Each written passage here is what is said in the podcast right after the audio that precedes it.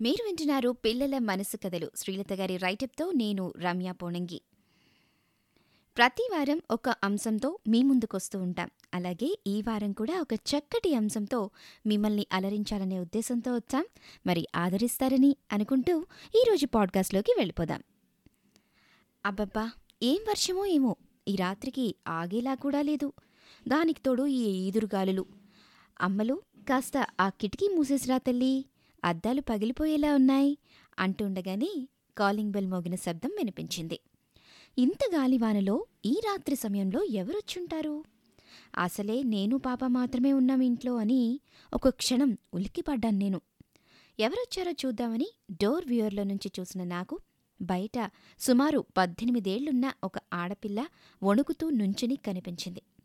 ఆ అమ్మాయిని చూడగానే అయ్యో పాపం అనిపించినా అసలే రోజులు బాగోలేవు.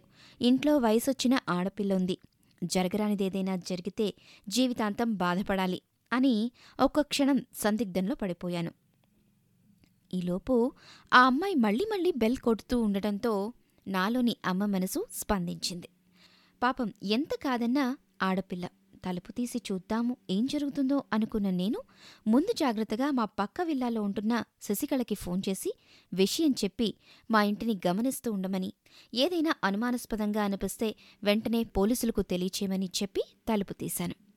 మేమందరం ఈ మధ్యే ఈ విల్లాలోకి వచ్చాం.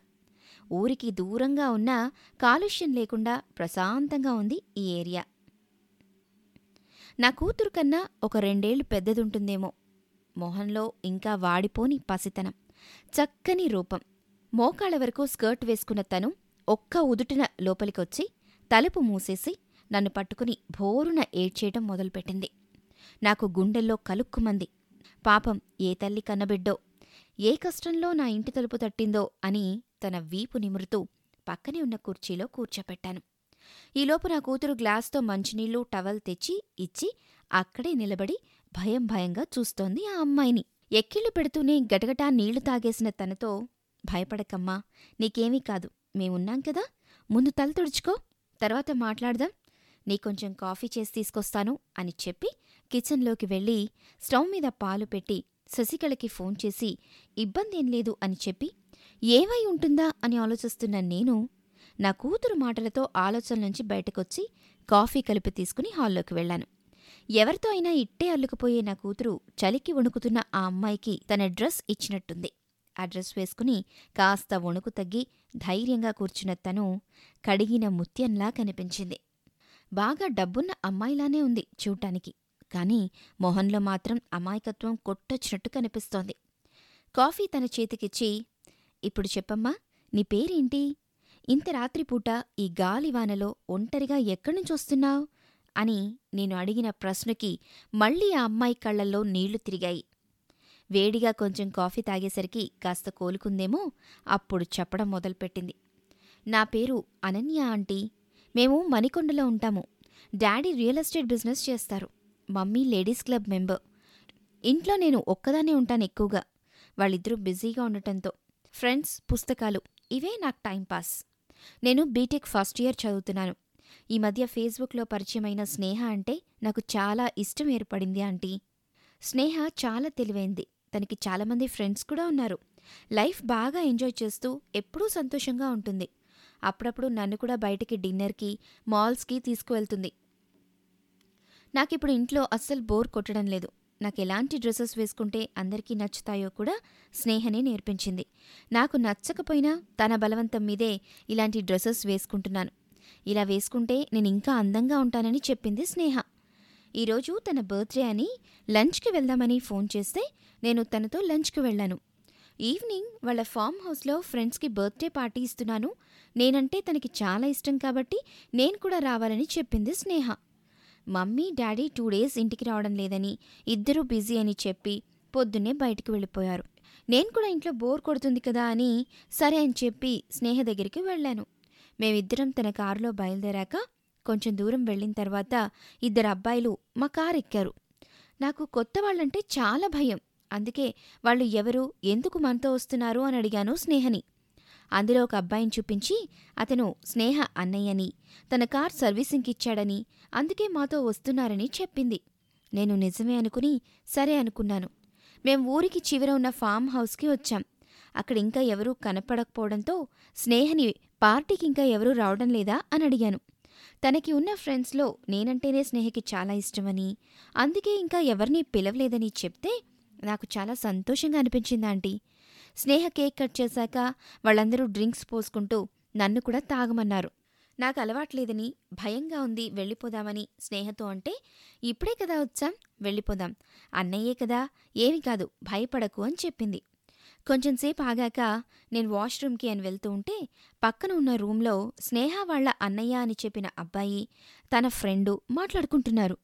వాళ్ళ మాటలు విని నాకు అతను స్నేహ వాళ్ళ అన్నయ్య కాదని అప్పుడప్పుడు స్నేహ ఇలా అబద్ధాలు చెప్పి అమ్మాయిల్ని తీసుకొచ్చి వాళ్ళకి హెల్ప్ చేస్తుందని దానికి ప్రతిఫలంగా వాళ్ళు స్నేహకి డ్రగ్స్ ఫ్రీగా ఇస్తారని అర్థమైంది.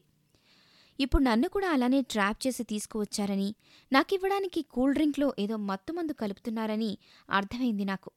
ఒక్కసారిగా చాలా భయం వేసిందా ఆంటీ.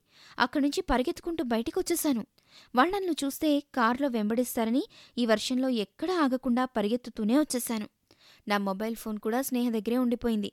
అందుకే ఎవరికీ ఫోన్ కూడా చేయలేకపోయాను. ఇక్కడ ఈ విల్లాస్ కనపడగానే నా ప్రాణం లేచొచ్చిందాంటీ కాస్త గేట్ తీసి ఉండటం చూసి మీ ఇంటికొచ్చేశాను అని చెప్పి మళ్ళీ పాపం భోరున ఏడవడం మొదలుపెట్టింది ఆ అమ్మాయి. ఊరుకో అనన్య ఏమీ కాదమ్మా.